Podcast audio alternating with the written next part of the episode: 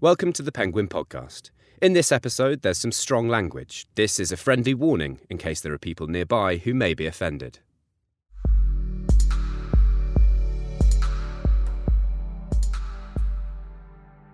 Hello and welcome to the Penguin Podcast. I'm David Baddiel and I'm delighted to be joined by an award-winning T V producer, but more importantly, the writer of eight novels, all of which have ended up on the bestseller lists. It's Jane Fallon. Jane, welcome. Thank you. Pleasure to be here. Great pleasure to have you here. Jane is here to talk about her latest book, Faking Friends. Jane has also brought along, according to Penguin podcast tradition, a number of objects that have influenced and inspired her writing. Before we get onto those, give us a brief synopsis of Faking Friends. OK, so our heroine, Amy, is an actress and she's been working in New York on a series doing a tiny part for a few months. And at the beginning of the book, she finds out that her character's going to be written out. So she's lost her job effectively and she decides to come home for a surprise weekend. She arrives back in London, she goes to the flat that she shares with her fiancé and she realises very quickly that there's another woman been staying there. This isn't really giving anything away because we find out very early that actually it's her best friend, Mel, who is now having an affair with her fiancé. That isn't really a big spoiler because it's on the back of the book. It is, that's true, yeah. It is on the back of the book. Yeah. But also you find out very quickly yeah. in the book, so yeah. So effectively in one weekend she's lost her job, her fiancé, her best friend and her home. Yeah. She decides not to confront them, but to try and sort of piece her life back together and actually get some of her self-esteem back before she actually tells them what she knows. So she decides to carry on, pretend as if everything is normal, pretend she's still living in New York, and also maybe mess with them a bit at the same time. I'm going to hesitate to use a word, the, the phrase, and the phrase is chick lit. I'm not going to use that word, partly because I don't think it is that, this genre, but also because I noticed in an interview that you did once, you got really pissed off with a friend of yours, someone who was a friend of yours, when you first got a contract with Penguin, because that person said, oh, no, you're not going to write chick lit, are you? Is that right? That is right. And funnily enough, that, that sort of inspired the first object that I brought today, actually, which is the cover of my first book, Getting Rid of Matthew, because she was one of my two best friends. She, I'd known her for, I don't know, at that point, maybe eighteen years. Mm. And she knew that my lifelong ambition had been to be a novelist. She knew my personality inside out. And I hadn't seen her for a long time because we'd both been working and I just found out that I got a deal with Penguin. Mm. And we had lunch and I said to her, you're never going to guess what's happened. My book's been picked up. And there wasn't even a second where she even faked being happy for me. She instantly screwed up her face and said, oh, it's not going to be chick lit, is it? But why Why did she say that? I mean, I, why would she assume that?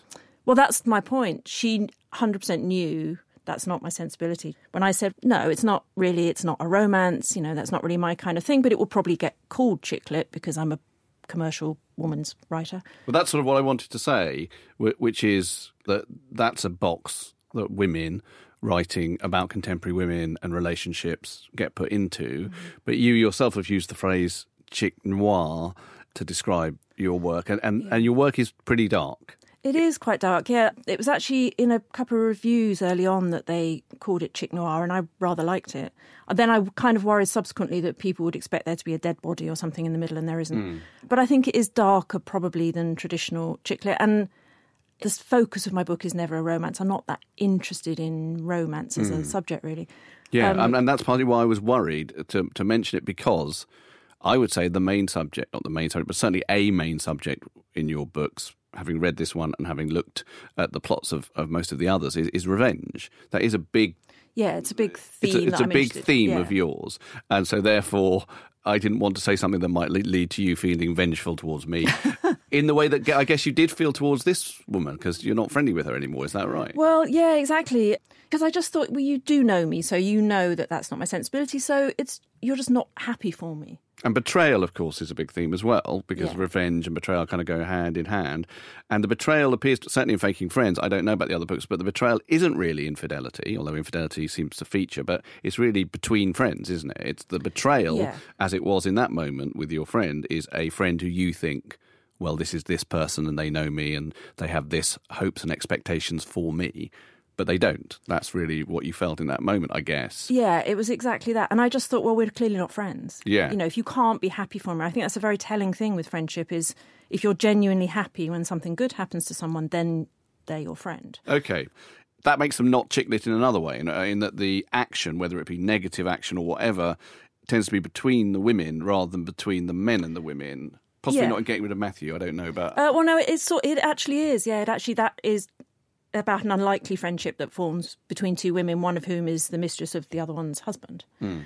Yeah, I just find that dynamic sort of more compelling generally than will they, won't they mm. stuff, which, you know, I'm not that excited about. And I really like messed up relationships, and I think there's something very... disturbing about thinking that our friends aren't necessarily who mm. we think they are, because, you know, you rely on them so much. Yeah. Why do you think you might have had a problem with the word chick lit? I mean, is it dismissive as a phrase, do you think? Do you any? I don't even really have a problem with it. I just don't necessarily think I fall into that category. I think when chick lit started, I mean, it is a kind of annoying phrase, but it's become it is... something other than the words now, if you know what I mean. It, Except Jane Austen is chick lit. Well, she would be if she came out now. They yeah. would call her chick lit. I mean, I think at the beginning it was something quite specific. It was first person, woman in her twenties and thirties looking for a husband right. or wanting a baby. It was a very sort of specific thing. Yeah. But it somehow expanded out to cover anything that women write about relationships that's at all commercial. Yeah. Um, and yeah. I just think that's a bit lazy. Yeah. Before we talk more about the book, let's hear a bit of it. Right at the start, in fact, from the beginning of the book, where we meet the protagonist, Amy, who's an actress, as you've said. Let's hear a clip now.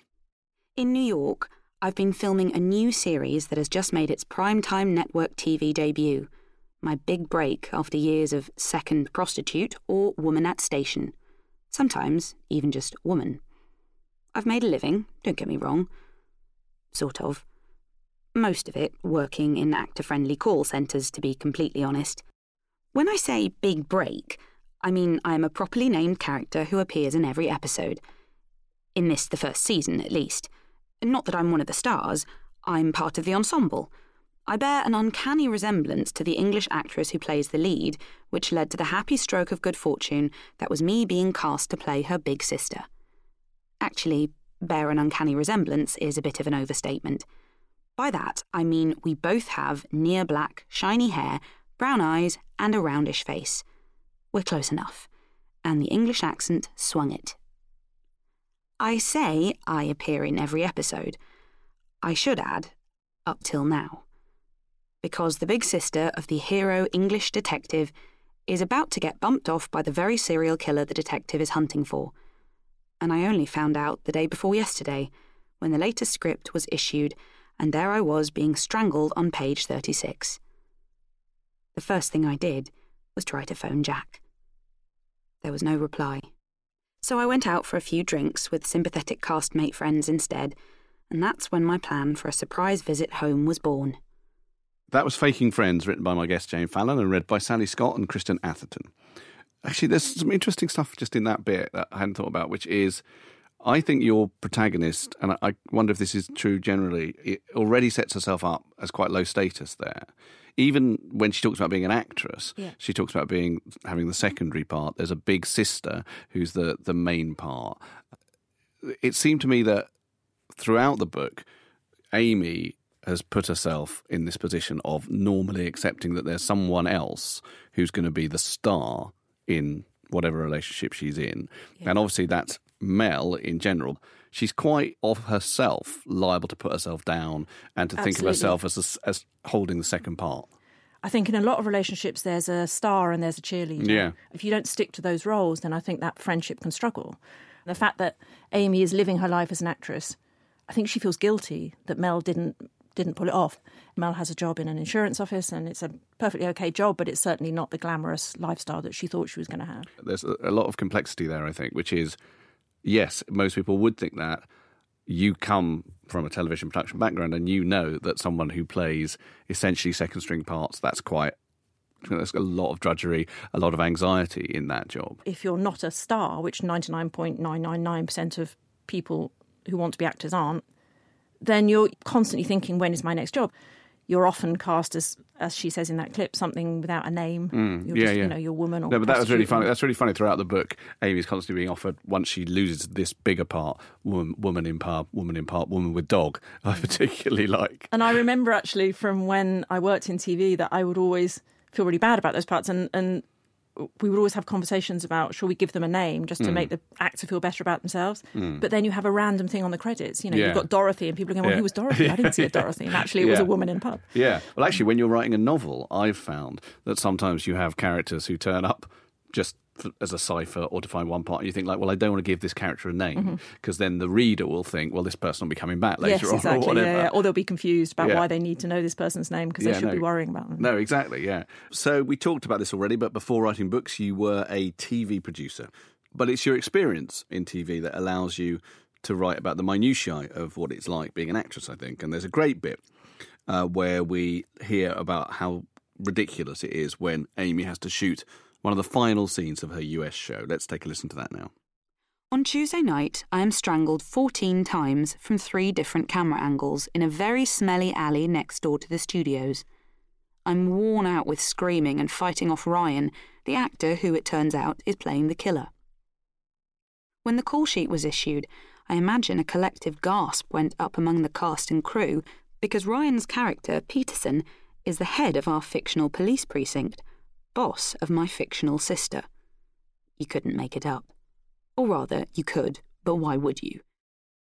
Because he's twice my size and not a little clumsy, I'm battered and bruised by the end, and several takes are ruined by him suddenly stepping out of character to say, "Oh God, I'm so sorry," or "Did I hurt you? I hurt you, didn't I?" before doing it all over again. On Wednesday, I film a scene in a bar that immediately precedes my doomed walk home, and then, all that's left, are two street shots in Midtown on Thursday night, following my journey from the exterior of the bar to the place where I'm dragged off the pavement and into the alley. Filming is a bit like assembling a jigsaw. Consecutive scenes are shot days and miles apart. You turn a corner on forty-third Street in Manhattan and end up in an alleyway next to Silvercup Studios in Queens. You exit a bar that's a permanent set in the studio and walk out onto fifty-first Street. It's a miracle anything ever cuts together, but it somehow does, for the most part. That was an extract from Faking Friends, written by Jane Fallon and read by Sally Scott and Kristen Atherton. How long did you work in T V? Well, I worked for an agent for a while, but then I got my first job in T V in, I think, nineteen ninety-one, and then I gave up in two thousand six. So. But you were working, was that mainly on EastEnders or on loads of things? No, loads of things. So what? Yeah. Name a few other things you worked. Well, I made This Life. Which... Well, I mean, that's like massively, I would have thought, in a way important in terms of what yeah. you've gone on to write. Yeah, yeah, absolutely, yeah. I mean, that, that and Teachers. So, yeah, those things stylistically I feel like are very, uh, my sensibilities. Yeah. Um, so your next object...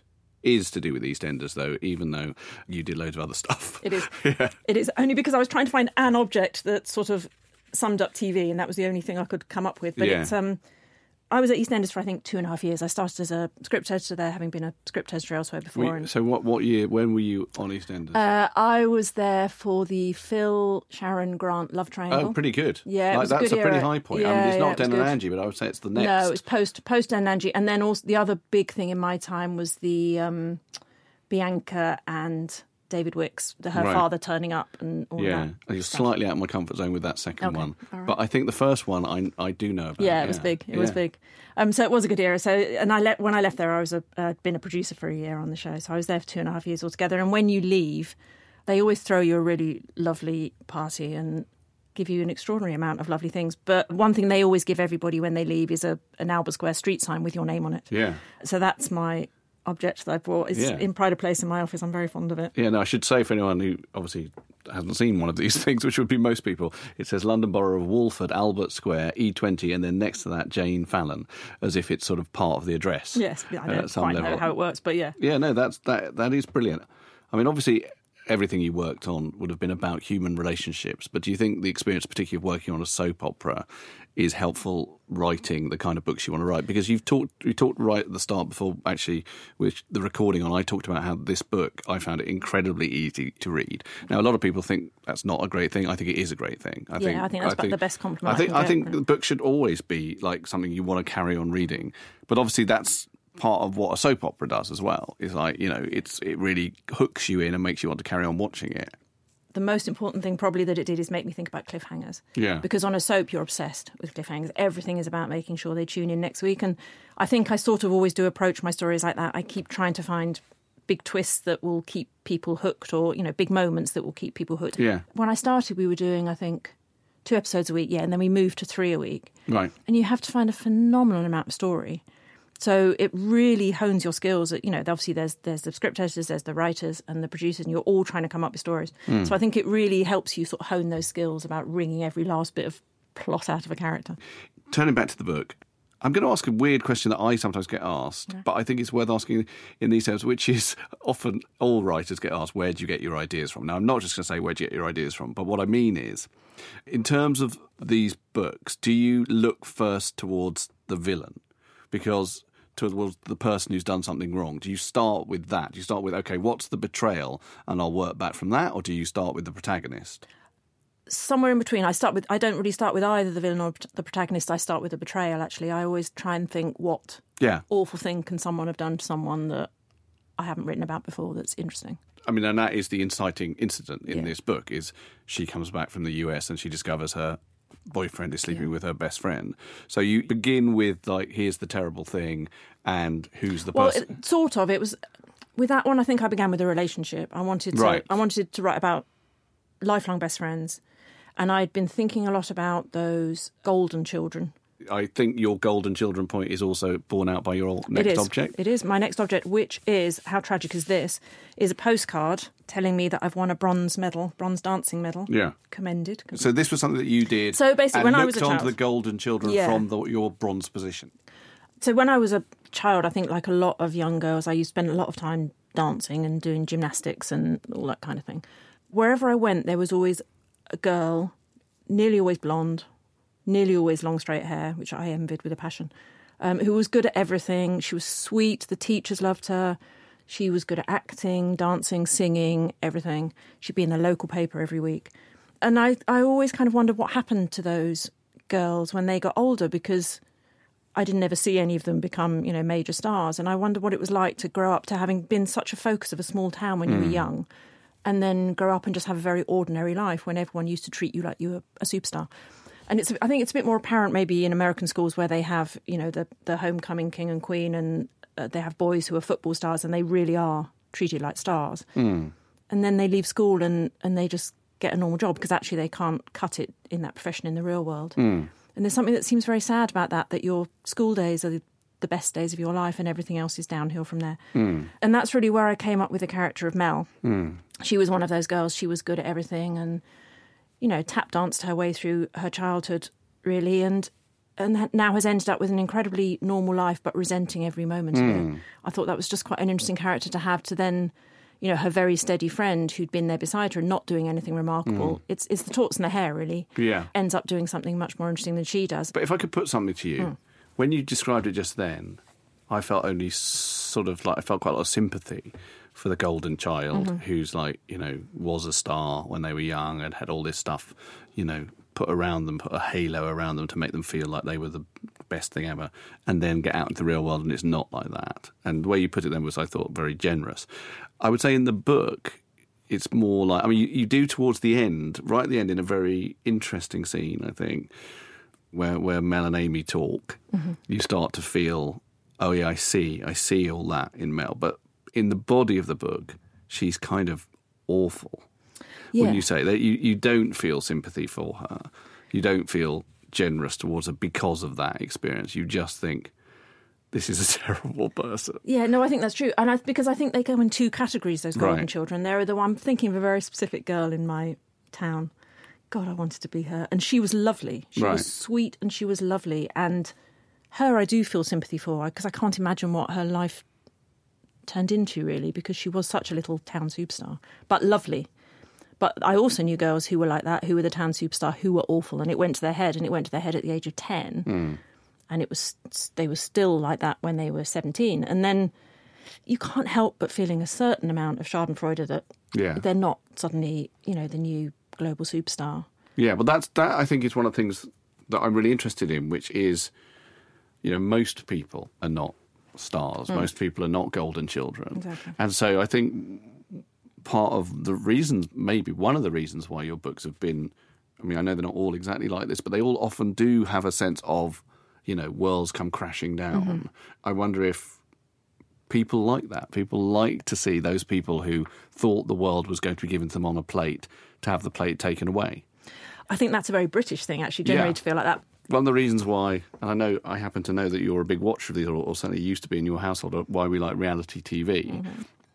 is that reality T V is a great microcosm for seeing that happen, isn't it? Yeah. There's often people in reality T V, especially in Big Brother or whatever, but that's probably even out of date now, but like Love Island, I imagine, where there are people, women and men, but I would say more often women, who don't realise that they're coming across as someone who thinks the world owes them everything, that they're obviously a star, they're obviously the most glamorous person in there, and the country outside is hating them and yeah. just wants them to fail and yeah. wants them to be kicked out. Do you see what I'm saying? I absolutely do. But that's no, a very powerful do. thing. Yeah. And I feel that a bit with, with this book, that I feel like you can't, you really want Mel's life to not be what she wants it to be, because yeah, you can't bear she's her. She's been so horrible. Yeah, yeah, exactly. I think it's tricky, the reality T V thing, but now I also think it's yeah, dangerous controlled. because they're so controlled. They are so fascinating partly because of that good and evil yeah, of course. clarity. Yeah, they they're presen- like absolutely pure dramas. Yeah, they present a very clear idea yeah. of who's good and who's evil. But in a way, a novel is exactly the space in which you might get greater complexity, and I think you do in this novel, but there are times when you when you don't as well, for, for I think for a good reason, which is that there are times when you just do want to see the hammer fall. Yeah, I think you, you know? I think heroes and villains are good. Yeah. You know, I think they shouldn't be too black and white. A bit like Getting Rid of Matthew, where the heroine was a woman having an affair with a married man, who generally would be my worst sort of person, her and him. But I wanted to take someone that you shouldn't like mm. and make you like her by the end. I quite like having a villain that you end up liking. Yeah, yeah, I love um, that. You know, because I think people are more complex, really, than... Well, I think, but I think that's one of the things that, that people, again, who don't read your books and maybe don't read what you might call contemporary women's fiction, don't realise, which is that, I mean, my favourite writer is John Updike, the American writer John Updike, and all of John Updike's work, all his great work, is just about infidelity. Mm. All of it. And the reason it's I think it's brilliant, is that he takes this scenario, which is often thought of as like, okay, this is this, this is sort of whatever, soap opera or, or whatever, and he makes it in all, he renders it in all its complexity. Any situation you take like that, any kind of betrayal, there are people react in a million different ways. It's never just, oh my God, I hate you, get out of my life. I think it's much more complex than that. Well, of course, in this book, in a long way round, it's the journey that Amy needs to go on. Yeah. That this very terrible thing, apparently very terrible thing that happens to her, it's the thing that leads her to a new life and a yeah, new self-understanding. It's freed her up for a, for a life where she can actually be happy and and succeed and enjoy succeeding, as and, opposed and, to always feeling guilty about it. And know what a real friend is. Exactly, yeah. Uh, I'm going to bring up Ricky. Uh, for anyone who doesn't know, Jane's partner is Ricky Gervais, the comedian and writer, partly because...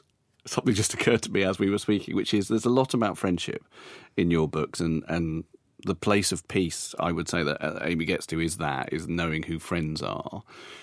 Uh, Ricky does this thing with you on Twitter, yeah. which is constantly to show pictures of you on your own and say, here's Jane with all her friends. Yes. Does that piss you off? Uh, well...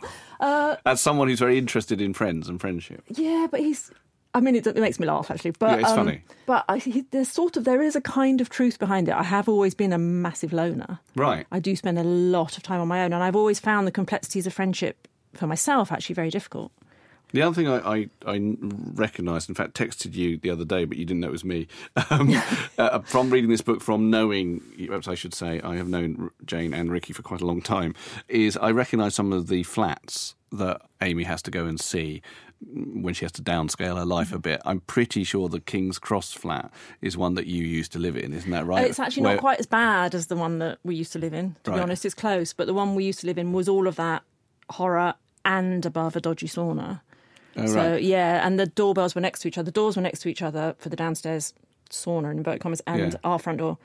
And so at three o'clock in the morning, the, my bell would ring. It'd be a man, massage, massage. Yeah. It was just absolutely... horrific. Yeah, and that was also where the sink was that Ricky would that piss was where, in. Yeah, that was where the sink was. But yeah, I, I always, you know, I like to... No, no, of course. I, I mean, I'm a writer. It, you use what you can. What are your literary inspiration? Yeah, no. Who is your inspiration? Uh, I think probably my biggest inspiration, I would always say, was Fay Weldon. Yeah. The reason being that when I was young, I would read a lot, and I, I was in that sort of awkward transition of going from kids' books to adult books. And I was reading a lot of kind of classics and stuff, but I hadn't really found a style that felt like me, that felt like it spoke to me. And I found, annoyingly, I can never remember if it was Praxis or Puffball, but I found one of them on one of my older sister's bookshelves when I was about fifteen, and just the minute I started reading it, it just blew my mind, really. And I just thought, I never realised that you could write in such a conversational way. Yeah.